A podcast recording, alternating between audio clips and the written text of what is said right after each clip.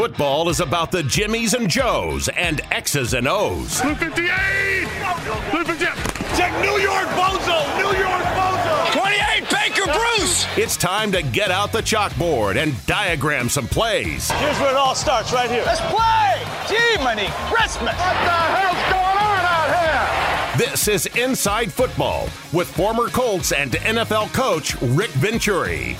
The 2022 NFL Draft is in the books, and the Indianapolis Colts came home with eight players as the foundation of their rookie class. And we're here today to break it all down, talk some X's and O's on Inside Football with Rick Venturi. I'm Matt Taylor, but the man you came for is Mr. Venturi, former Colts and NFL coach and Colts radio analyst. RV, what's going on, my man? Have you managed to uh, emerge from the film room after a long draft weekend? Well, I really haven't. I, matter of fact, because I like a lot of these kids so much, I, I actually keep going back and watching them a little bit. and uh, you know, the the funny thing is, is I have no buyer's remorse. I, you know, you know, particularly that first three guys. I, I just think that, you know, I just liked them so much going in, and uh, you know, if you couple that with the three big acquisitions that we had in the off season I mean, we've come a long way, partner, from that January 6th where we were lower than all get out. And, uh, you know, I think we've had a terrific off season. Um, you know, I think we've really positioned ourselves to really contend. Um, I personally, and I think you know that, you know me probably as well as anybody today. Um, and I, I don't know that I've ever, I've ever walked out of a draft – um, you know, particularly that second night. I don't know that I've ever walked out of there with a more exciting feeling, a more a feeling that we were fulfilled, that we really did hit it and mm-hmm. knock it. And uh, I, I, I honestly believe that. I mean, I, I just felt so good about that because, you know, and not because I felt that way. I knew that the, the club felt that way you know, is all three guys that we got on that second round, all three of them, to me, in my grading system, uh, Matt, were all potential 42 picks, much less when we got them. Um, the fact that Chris moved down uh, was scary to me but he has informed me since that he was positive that Pierce would be there at 53, which I wasn't. But you know, it it, it worked out. And then you know what he was able to tack on was the third need because I would have picked him despite the need at left tackle, wide receiver, and tight end, which I felt were our our needs. I felt wide receiver was one. So yeah. you know, I would have if, if, if it was 42 and we had three in a row there, I would have gone Pierce. Woods, and I would have gone Raimann. So, I mean, in the end, we end up with the third guy who I didn't, and and I was worried there because the, Raimann was the only guy on the on that second day. He was the only non-number one that has the skill set to be a long-term left tackle. It might take him a little while to get going. He's still raw, mm-hmm. but he was the only. There was only six of them. There were six tackles that I had rated. I had him right with Smith. I could have gone either way. I thought he was more athletic. Smith was bigger, but they were my five and six, however you want to rate them.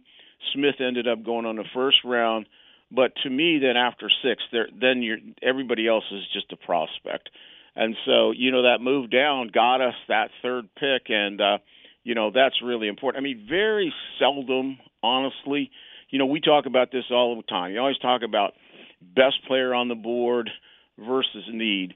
You know, very seldom ever, and particularly without a one, do you ever have a confluence where the the, the best player on the board that you wanted and the need meshed. Right, I mean, exactly. They meshed perfectly, mm-hmm. Mm-hmm. and I think that's why I walked out of there so well. I said, not only did we get three, in my opinion, they're free, all three guys are freak athletes. As a matter of fact, the entire draft pick. I mean, we won. We won the Combine Olympics. There's there's nobody. We got we got all the medals. We got eight medals. There's nobody close to us, and I like that because I'm you know I'm not the old warhorse coach. I mean I'm a metric guy since 1982.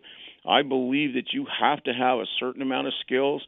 Your tape has to be good, but you have to have the skill level as well, and that is speed and explosiveness and that was obviously a demand. So again, I, I was so happy coming out of there because again, the confluence of the players I liked the best at the positions we needed the most. That's that's that's a haul there. Yeah, it definitely was a fun weekend for us on radio doing those draft updates, especially on Friday night when the Colts came home with those four impactful players on day two. So let's start making sense of it all. We're not going to go through these guys individually for time's sake, but we do want to start at the top because the Colts Sure. drafted Alec Pierce uh, with their first pick of the draft, number 53 overall in the second round.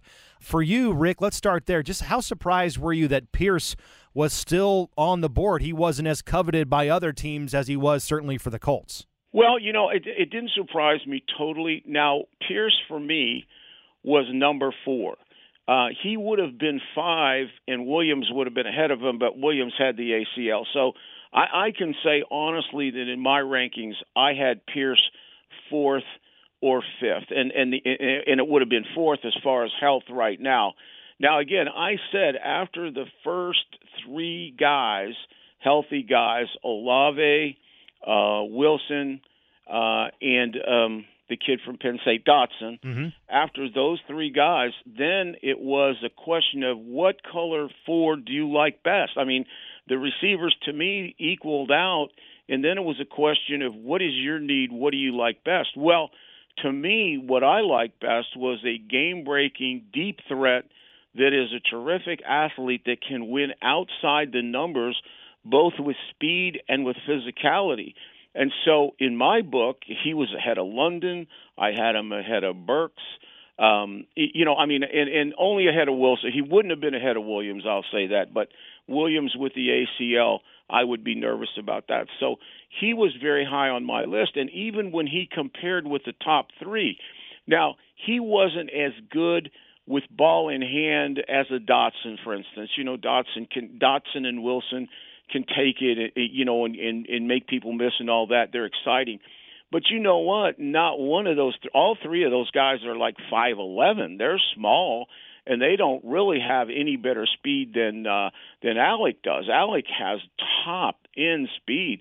You know, I've heard the comparison: Jordy Nelson, uh, Cooper Kupp. I mean, just for the record, I mean, just for the record, Jordy Nelson was a four five one and still had a great career. Mm-hmm. And Cooper Kupp was a four six one.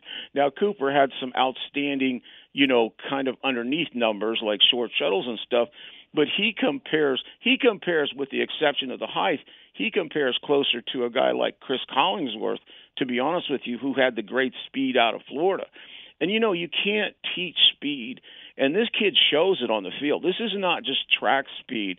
He can run by people. He's physical on the press, and I think he'll get nothing but better, but he can beat the press. And then what he's so good at, he's so competitive and he has such great body control on the deep ball. I mean, you can throw him open, and that's the kind of guy Matt Ryan is. Matt Ryan needs guys that if they can get a step, he could throw it in that area and throw him open. And when you look at Pierce over and over and over, he can make the very difficult catch. He's also innately tough. You know, he played linebacker a little bit early in his career at mm-hmm. Cincinnati. He played special teams. He's tough. He will catch the ball in contact. I mean, he doesn't he doesn't shy away from contact at all.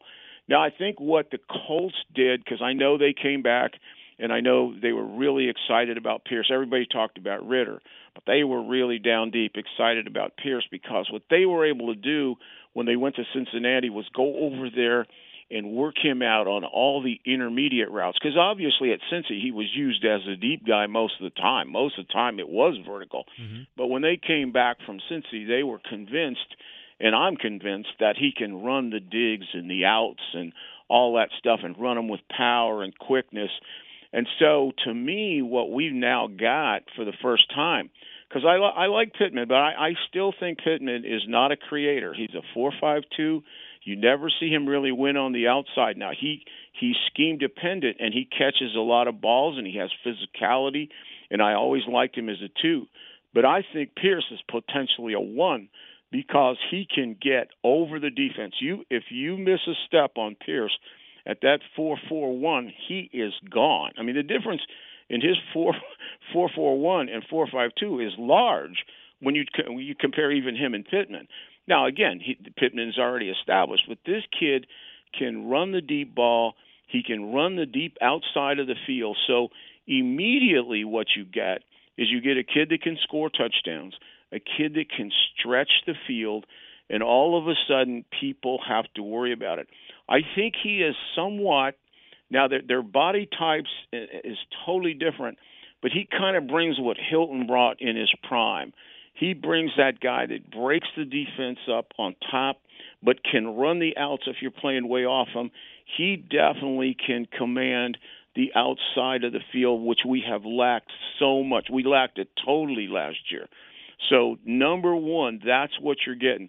You know, is he great after the catch? I don't know. I don't. You just don't see enough of it. Mm-hmm. But I just uh, everything else about him, the competitive nature, smart guy like all the rest of this group. But I mean, the big thing is that speed, explosiveness. You're talking four four one, forty and a half vertical. You're talking about a 428 short shuttle. These are great numbers. These are very superior numbers. So, I like I said, he was uh, he was my guy in number two, and I was just scared to death we were going to miss him by moving back. So, what does what does the offense look like now? You you kind of hinted on it a little bit, but to go more in depth, the, the top two receivers now for the Colts being six four and six yeah. three respectively, with Pierce and Michael Pittman Jr. How does that change the dynamic of of how defenses and opponents attack the Colts on offense? Well, here's what I think. Okay, I and and I think, and we'll get into him, but I think you have to add Jelani Woods in there too, and it's the reason I was so excited. I thought he was by far the best tight end prospect. I like McBride out of Colorado State, but he was a safe Jack Doyle type prospect, and that's there's good there's good stuff there. But when you put Jelani Woods into the action now, now you have a guy that can stretch the outside of the field. That is Pierce. I mean, he can get behind you outside the numbers. Now in Woods, you have a guy who can stretch the seam, and he's another terrific body control guy. You know, and what you get nowadays on seam routes when you're running down the seam, you know, at one time the fades and the back fades only happened outside. But Drew Brees changed all that, and guys like Ryan and guys like Brady – they have that accuracy that they can throw a seam open. So if Jelani gets a step to the outside, that ball will come over the outside. And so you got you got stretching of the field deep down the middle and to the outside. Now that makes Pittman much much better because now Pittman for the most part on that weak side is going to get one-on-one coverage where he can use his muscle, you know, and his big frame and then he has pretty good catch and run stuff. And then if you add the third element, which we talked about in our last podcast, I think you're going to see more of fast regular with Hines now in the game with uh, Taylor. You know, Taylor obviously he's the best running back in the league. He, he he's arguably the best player in the league. To be honest with you, it's always going to be a quarterback. So, you know, the running game and, and Taylor is still the center part of your offense. But now you you get Hines in there with him more. You can flank Hines. You can use him as a wild card, as a joker, moving him back around. He can jump in and play wildcat. You know, you can you can force them. Do they go nickel? Do they go base against that? If they go base, then Hines has a lot of those. Everybody's one on one all over. Yeah, with a linebacker, they, right? Yeah, exactly. I mean, everybody's got an odd, ideal matchup. If they go nickel, then you then you just take Taylor and rip him. That's I mean, you know, mm-hmm. that's oversimplifying it to a degree. But when you ask me how that offense could evolve, I mean that is that's a totally different look than we played a year ago. A year ago, what happened to us? Because they really they really weren't confident in throwing the ball to Pittman outside. Everything Pittman did was back inside, rub routes. Everything was schemed for him to get him the ball, and he had high volume catches. I don't think they necessarily trusted Wentz either on that. So basically, our pass offense was numbers to numbers, and your running game is basically numbers to numbers. So right. yep. as the season went on, as good as we were running it eventually people pack eight, pack nine, and that that's a little bit of an oversimplification, but they do. They they come down and they squeeze you because you're not using the whole field. And then what that does is the domino the other way. All of a sudden, Jonathan's got no place to go. there's too many men up there. Right. You know, Num- numbers beat the running game, right? Yeah, yeah, it affects everything. You can't if you never. I mean, I don't know how many times you and I have done games, and and I'll turn to you and say, Matt, they're giving us outside the numbers, and we can't take it. You know, and so I, I think all those things, all those pieces, are so important to your improvement. And of course, they start with a quarterback. We got a quarterback who we know is going to be accurate and is going to go to the right guy. You know, is he the best quarterback in the league? I'm not saying that, but I'm going to say that he's accurate. He can throw guys open, and he's going to be throwing to guy. All right, so with their second pick of the draft, the Colts pick up Jelani Woods out of Virginia. He started his career as a quarterback at Oklahoma State, and the story goes there. You know, they're getting ready for a big game against Oklahoma, that rivalry game. Uh, they needed somebody to simulate Mark Andrews, the tight end for the Ravens, who was at Oklahoma at the time. So they go to Woods. He steps in into that role and shredded the Oklahoma State defense in practice. Uh, and re- again, this is a quarterback at the time, so the coaching staff they love it. They move him to tight end. The rest is history. Uh, he transfers to Virginia. His final season led the ACC with eight touchdowns as a versatile tight end. He's athletic as all get out 4'6", 40, 27 and a half vertical jump, 10'9 broad jump. He's huge, Rick. He's six foot seven, 253, and he can move the way he does. I mean, this is a massive target for Matt Ryan at quarterback. Yeah, this is freak too. I mean, this guy. I looked at all the tight ends, and I kept watching this guy, and I'm going like, you know, this is an unbelievable. Matter of fact, with him and Ogletree and Alie-Cox, our, our tight end room is going to look like an NBA power forward league. To be honest with you, I mean, it's six foot seven. You know, he was at like mid two fifties uh, for the combine. He got down. He can, he played, I think, at 275. He's worked at tackle guard, like you said, quarterback, and he so he's really still raw. But li- listen, these numbers that Jelani Woods have, you know, 37 and a half vertical, the 461.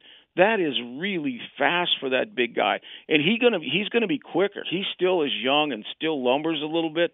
They'll get that, but four three three short shuttle, and then a a six nine five three cone that is ridiculous. I mean that to be under seven at six foot seven like that is ridiculous. So you've got a guy now who can play on the edge. Uh, you know, coming in, he will he'll have to improve. His lower body strength has to get better on the pure edge, but he has the potential to be a big time edge blocker. But where he really is a threat is down the seam down the middle to the corner because that 461 speed, he builds it as he goes. He's running, and all of a sudden you see him run away from people. And then he's got that huge radius. He's got 34 inch and a half inch arms, so his wingspan, you know, covers the complex. So again, you just have to get it in the vicinity. The other thing I liked about him and Pierce is after he catches the ball – he runs through safeties. There's a lot of those touchdowns that he makes that he actually just runs through a safety blocker. Um, and Pierce kind of the same way. Pierce will lower his shoulder on a guy, you know, sometimes rather than trying to beat him. And so again, you pick up this speed and this range. And in both guys, you know, starting with Jelani, Jelani has eight touchdowns, and most of them are red zone. So what you do in those first two guys is you pick up big body control guys that can go get the ball in the red zone. And of course, that's where the game is won and lost. and it's won and lost in there with people because the windows are so tight. So when you get big body people, you just open the window a little bit more. It's more about girth than it is space. But uh, I I fell in love with them uh, right off the bat. Again, I, there were there were safer picks, guys that maybe were a little refined, but this guy's ceiling is really to the roof. And this is a little anecdote that I think I told you at, at, the, at the complex the other day. The day before draft, I get from Chris Ballard, I get a one play highlight. I just and he doesn't say who it is, what it is, but I had already seen it, so I already knew it was Jelani Woods. So I nice. said, okay, I said there's no doubt that that guy is on our radar, and I was thinking, right. you know, he might be 42. I mean, like I said, all all three of those, uh, all three of those two top three guys, I thought could have potentially been 42. So I, I can't. I'm I'm really excited about that. I, I just think that again, what you're what you've gotten on the first two freaks that we're talking about is we've got speed, explosiveness, and potential big play guys. And if we've lacked anything, Matt, yeah, that's it's big play. It's that's big what the entire the offseason's been game. about, right? I mean, just our, our big right, our big play guys have come from Taylor and Hines. Really, Yeah. I mean, they've come out of the running back, it, and we we've lacked the ability to get the big plays. You know, and as Hilton has diminished over the years, he was kind of the last of that crew that was a really downfield guy. So, yeah, this is really exciting. Again, you're you're getting a guy to me with a really really high ceiling. All right, elsewhere on, on day three, round three, the Colts pick up Bernhard Raimann, uh, Central Michigan guy, has a great story, grew up in Austria, uh, picked up American football at the age of 14, then comes over to the United States as a foreign exchange student in Michigan, lands at Central Michigan, uh, started his career at tight end, uh, then, because of the pandemic, uh, moves positionally, puts on weight, becomes a tackle. Rick, what did you see on tape from him as a tackle in college, and how does he translate to the NFL with the Colts? A lot of people are making a big deal out of those short arms. You don't have as much of an issue with that as other people do. Well, here's the deal. You know, I had him, as I said, I had basically graded six uh, six guys that had the skill sets to play left tackle, and I'm hard on that. I mean, I'm not. I don't give you the benefit there. If you don't have the skill set and the metrics, I'm not going to trust you at left tackles. To be honest with you, so I had him pretty much at five. Um, I could have gone with Smith ahead of him because Smith was like 324 four and that type of thing. But what I liked about Raimann is, is first of all, he he still does have a pretty good span because he's six six.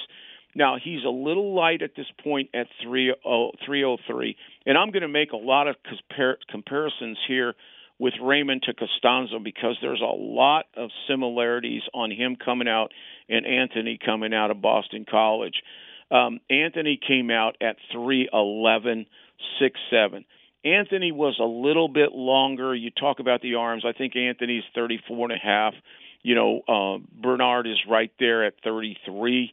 Um, you know, so I mean, yeah, you know, the the things that he's coming out with and didn't have that Anthony brought in initially is he's he's he does not have quite the length and he doesn't have obviously the playing background because of the history you've already talked about. But now listen to this. He runs a five flat forty, and he runs a he runs a four four nine short shuttle. Now that is ridiculous for a 300 pound guy. That means you can move in the short area really really quick, and you see that on film. What he has that you can't coach is he has that ability to set, to get into space, and to move with speed, to move with the fast guys. You got what I'm saying? He has that ability. He has the metrics. He has that ability. Now he is raw as all get out. So he may need a little grooming time just to get better at technique. I'd like to see him, you know, get up to about three, you know, three twelve, three fifteen, which I don't think is going to be any problem. But he has that kind of movement. He is very much like Anthony. Anthony was the same kind of guy. Anthony was a really good athlete. But if you look at Anthony, Anthony ran a five two. He wasn't even close to this guy in his short shuttle. So I mean, in in a sense, he's not as long as Anthony, but he's a better athlete. Now they have same pluses and same minuses. He has he has that ability to move in space, to get out and get with a fast guy. What he has to really learn how to do, and Anthony had trouble periodically in his career. He's got to learn how to anchor up. When a guy gives him speed to power, and then comes right down the nose that's where he's got to learn how to anchor up. And they'll you know they'll do that right away. But this kid has the skill set to be your long term left tackle. Mm-hmm. um, and so he'll be in a battle right off the bat with Pryor. You know Pryor will have the experience. And frankly um, I think because of the rawness of Raimann he probably is going to take a little while but in the end he will pass Pryor because of athleticism And you think that might be later this year or perhaps next offseason? Like how do you how do you see that oh no, progression it'll going? be this year. I think all three of those guys. I think all three of those guys affect us in 22. Gotcha. Because I just I, and I don't get me wrong. I like Pryor. Uh, if you were telling me that he was going to be our right tackle, or you were telling me that he was going to be our right guard, Matt, I would say fine, mm-hmm. no problem, replace him next year. But at left tackle, I just I'm not quite as high as the Colts staff is. That doesn't make me right, but I don't think that he has the, the twitch and the quickness to hang in there at left tackle against the guys he's going to see week after week, and I think he'll get exposed quickly.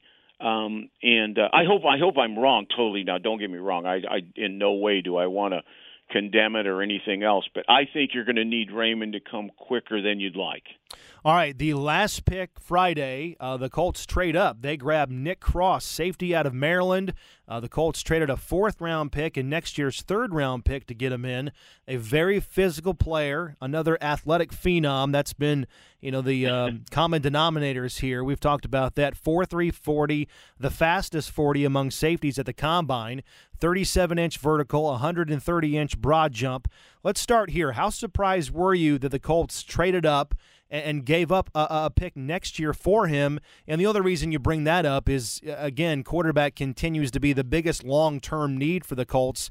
And if they fall in love with a guy next offseason, that would have been ammunition for the Colts to trade up and, and package something in order to get a quarterback. Now, I know they can make that up in other ways, get another pick in here between now and next offseason. I totally understand that. But just the, the bold move to trade up for a guy like Nick Cross, um, how surprised were you in that regard for the Colts?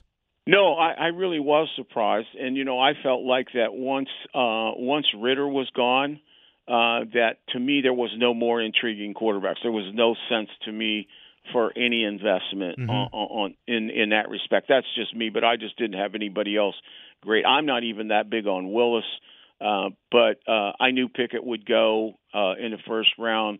I thought Willis might, but it was more hype than anything.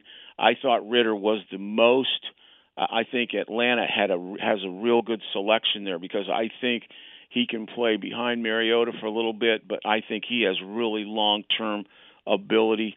So once he was gone there, I was a little surprised. Um, Cross is a very interesting guy.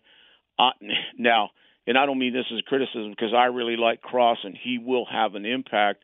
I would have probably taken Shakir, the receiver out of Boise here, uh, who Buffalo ended up taking in the fourth round, and they packaged up to get him. They gave they gave up draft picks to move up to get him.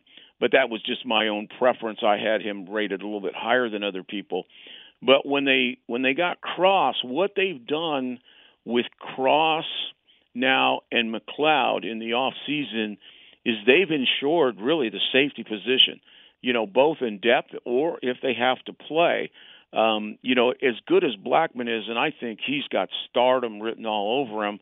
If he's a little bit in and out early or not quite ready, you've got a guy like McLeod who um, has played 10 years in this league at free safety, who is a legitimate NFL safety. You know, I com- you know, uh, you know, I talked a little bit about that last week.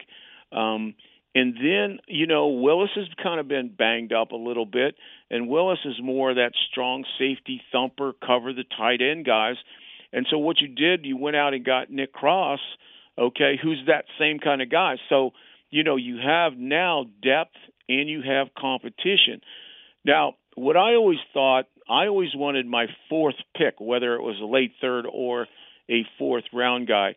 I always wanted that guy. I wanted the first three guys to be able to impact us in 2022. Uh, you know, not necessarily at the same levels, but I always felt like your first three draft picks should be on the field to some degree and making some impact. You know, maybe not always starting, but an impact. That I always, on my fourth pick, I always wanted a guy who I considered a specialized starter. You know, somebody that was at a little bit different devalued position, like a fullback maybe a tight end, uh, maybe a slot, uh, maybe just a great special teams guy. Mm-hmm. And so I think Cross again, he is the freak of freaks at four three four.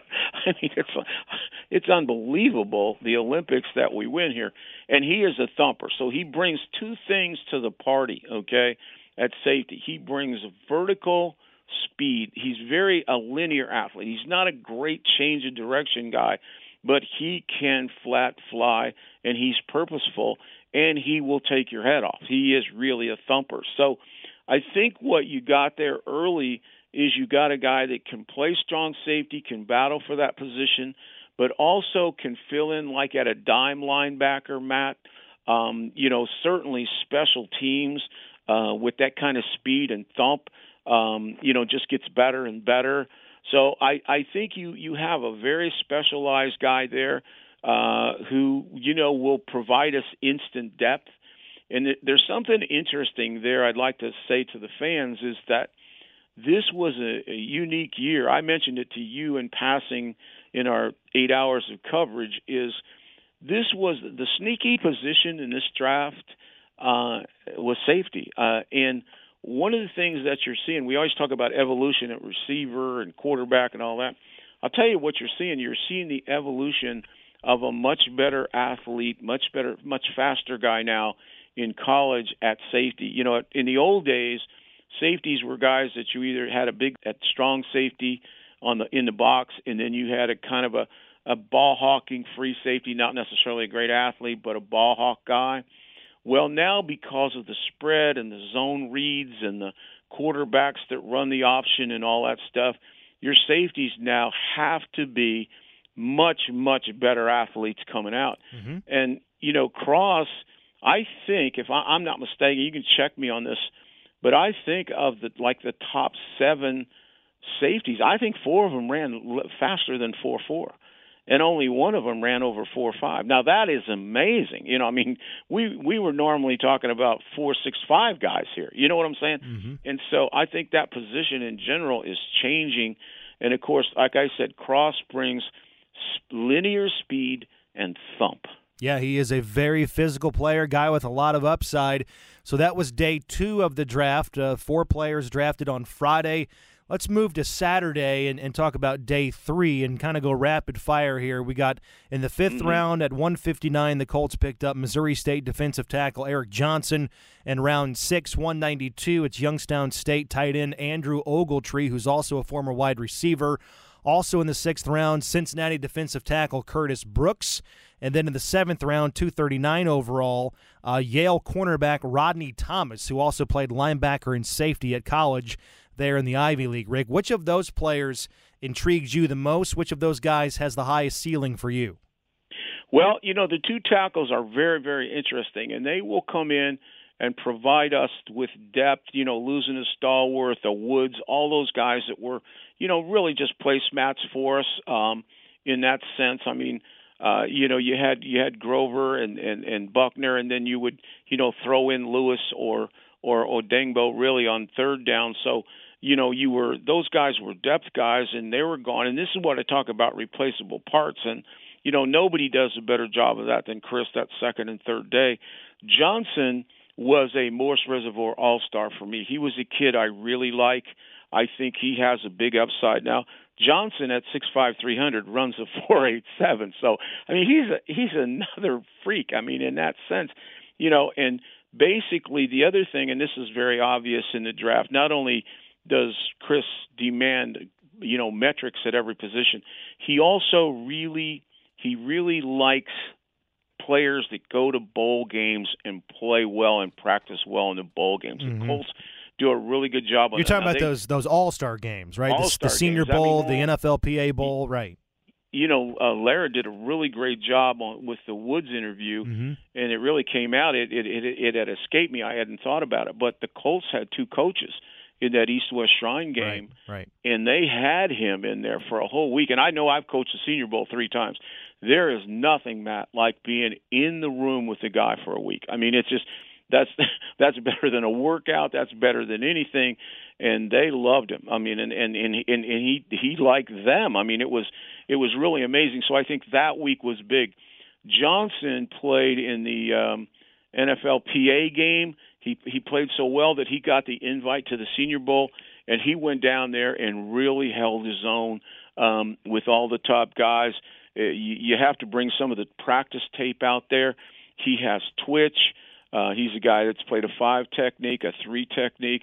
Uh, he can move. I would say right now he's a little bit better run defender than pass defender, but he has twitch. Um, I think he is a lot, very much um, uh, like Stewart uh, coming out. Uh, you know, they came out of small schools. Uh, Stewart has emerged, you know, as a top tier nose tackle. I think you, you you're looking maybe for the same thing in Johnson. I see a lot of the same qualities. And then Brooks was kind of a sleeper for me. I you know, I didn't I hadn't really done a lot of work on Brooks. And you know, he's a, he's a guy that you know, he's not very big. I mean, that's that's if if he has an issue, you know, it's he's 285 at 6'2", you know, which is which is the size Grady Jarrett is, who just got 55 million dollar extension at Atlanta. But he is a freak of freaks. I mean, he runs a 4'9", 35 and a half vertical, 33 bench presses, 444 in the short shuttle. That is phenomenal. And basically, um, uh, Luke Fickell said has gone on record as saying that Brooks was the best player on that defense, and they got half their team drafted. Right, exactly. I mean, then Cincinnati, nine guys drafted. You know, Georgia to have 15 and set a new record is one thing. Luke Fickell in Cincinnati, you got to take your hat off of them. Now, nine kids drafted in in this, and, and two of them to us. But when I went back and looked at him, because I hadn't looked at him a lot, this is a guy now that is really active. He's a little bit opposite Johnson. If Johnson is maybe a better run player, this kid can get to the passer. And so he might have that specialized spot interior wise with Buckner or Spellman. He has seven and a half sacks, and they're all interior sacks. That's a big deal. You know, I think sometimes I don't think that we we really give sack numbers and totals enough credit at the college level because most guys like the Freeneys and the Mathis, if you go back to their career, they were 20 sack guys as seniors. I mean, they had like 20 sacks. This kid has seven and a half sacks. I mean, he is nifty. I'm not, I'm not going to put him in Grady Jarrett's category, but he reminds me of him. Now, if you go to Ogletree, Ogletree is really just he he really is uh, Jelani Woods, just one step one step be, behind him. That's it. He's a instead of four six one, he's a uh, four five one, or um, I'm sorry, he's a four seven one. Right. You know, he's he's six five, but he's another guy that looks like an NBA power forward. You know, small school kid started somewhere and ended up at Youngstown State, but he had he was the MVP of the Hula Bowl. And if you go back and you watch that performance, he's another guy that can get down the seam with all that range. He's he can block the edge. Uh, he makes a couple great adjustment catches in that Senior Bowl to win the MVP. So you know, all of a sudden, like I said, our tight end our tight end room looks like an eh, you know a, you know a G League or an NBA power forward league. I mean, yeah, they're in the they're in the Big Ten. They're playing Wisconsin on Saturday.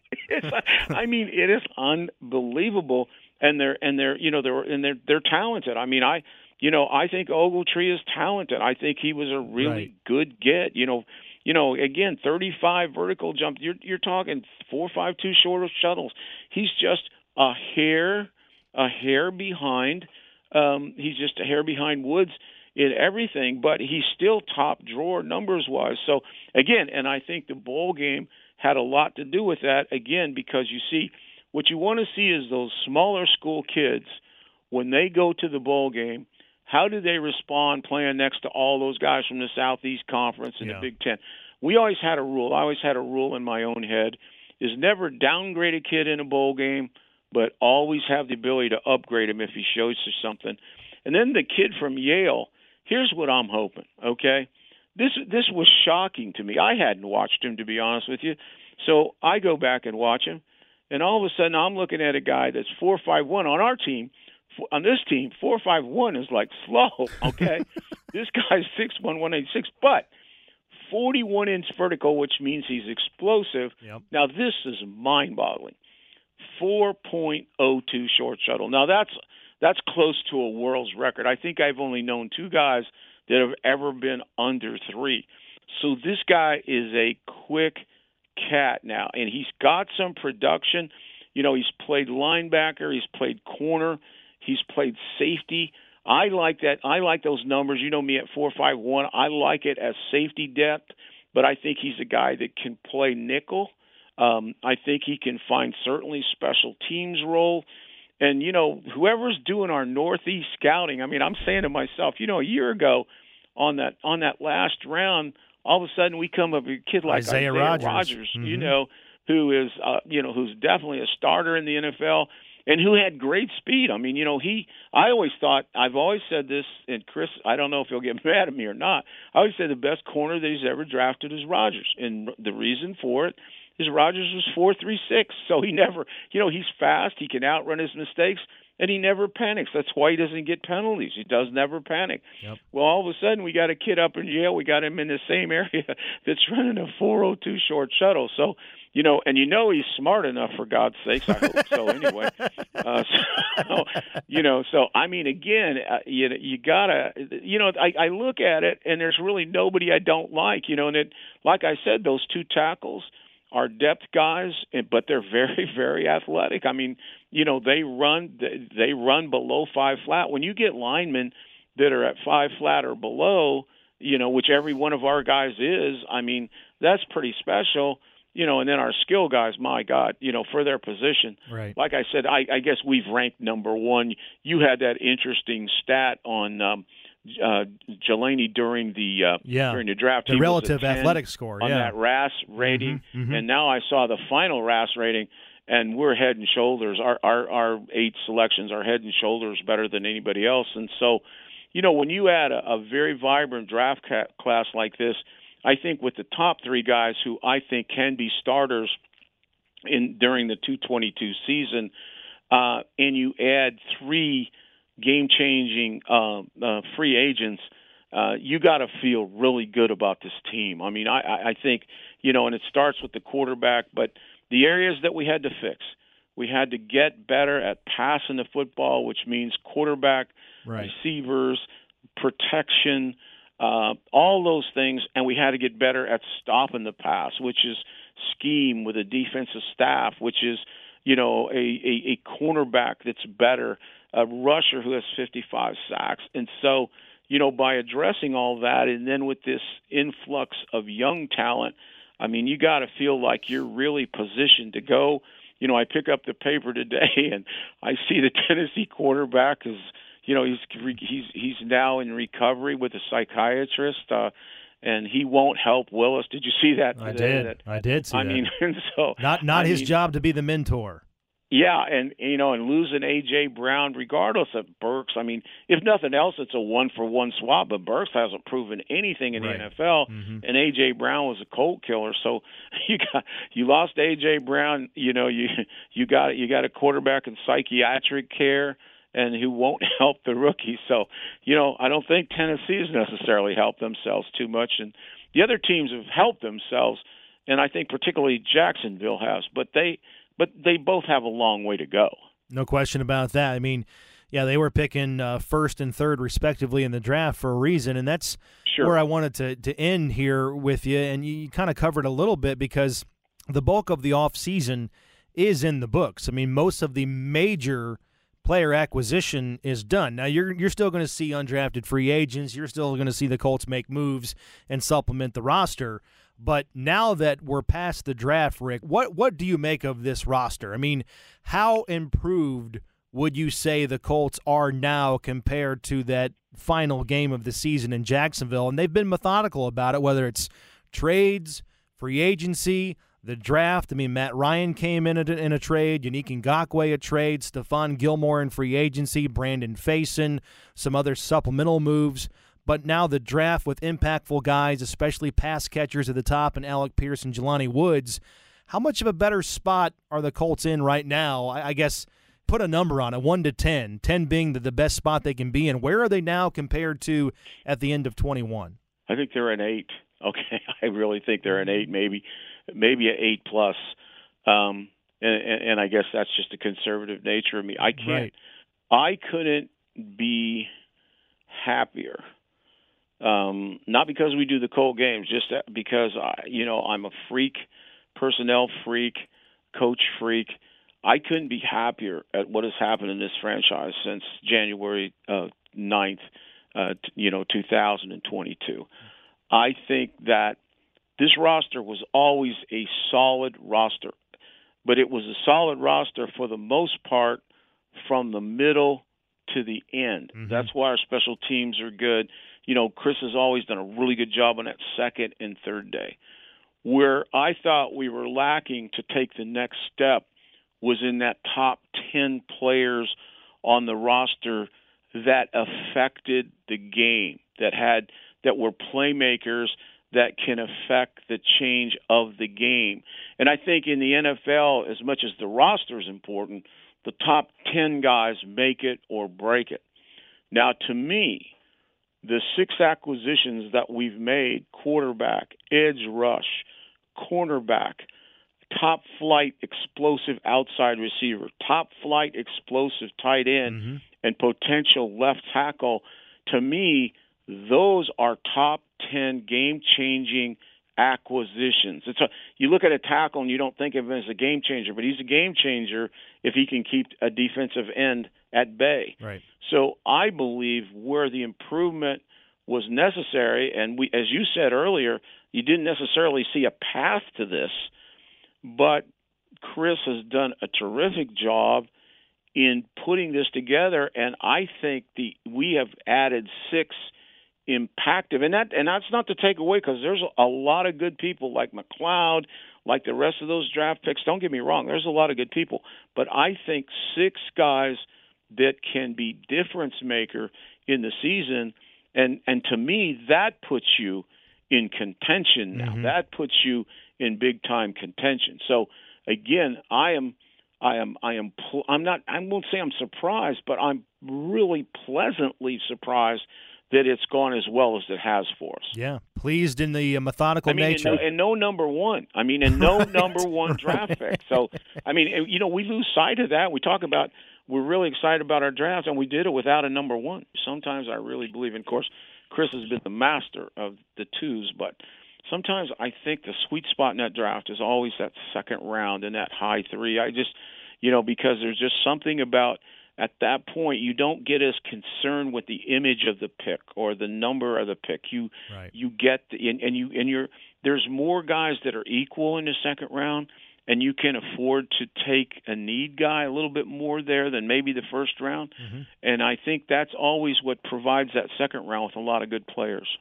All right RV wonderful wonderful breakdown as always. So we've got again the bulk of the off season it's in the books um, when are we going to hear from you again? What are you going to be up to here? Well, the the coach is limited right now. I'm I'm going on the uh, injured reserve list. I I I have been fighting a bad knee for months, and you know after we had so much fun over the weekend, I it just went out on me, and so um, I am gonna I am gonna have a knee replacement on May 26th. Um, so you know, be a, not not a lot of motorcycling this summer, a lot of just rehab, so that when yep. we, you know, we convene there uh, in August. Uh, I might be a little limited to start with, but I'll be ready to go. Yeah, you'll be ready to go. Ice, rest, and relaxation. That's uh, doctor's orders right there, my man. Well, hey, best of luck. We'll be thinking of you, and if you need anything, don't hesitate to reach out. And uh, if I don't talk to you between now and then, happy Memorial Day coming up at the oh, end of you, May. You too, Matt. Really, I really enjoyed that weekend. We had a good time together. Absolutely. That's Rick Venturi. I'm Matt Taylor. Again, this has been Inside Football diving in to the 2022 draft. The Colts come home with eight players, impactful guys for next season. And as always, we thank you for listening here on Colts.com, the Colts mobile app, and anywhere you download your podcasts on the Colts Audio Network. We'll talk to you next time. So long.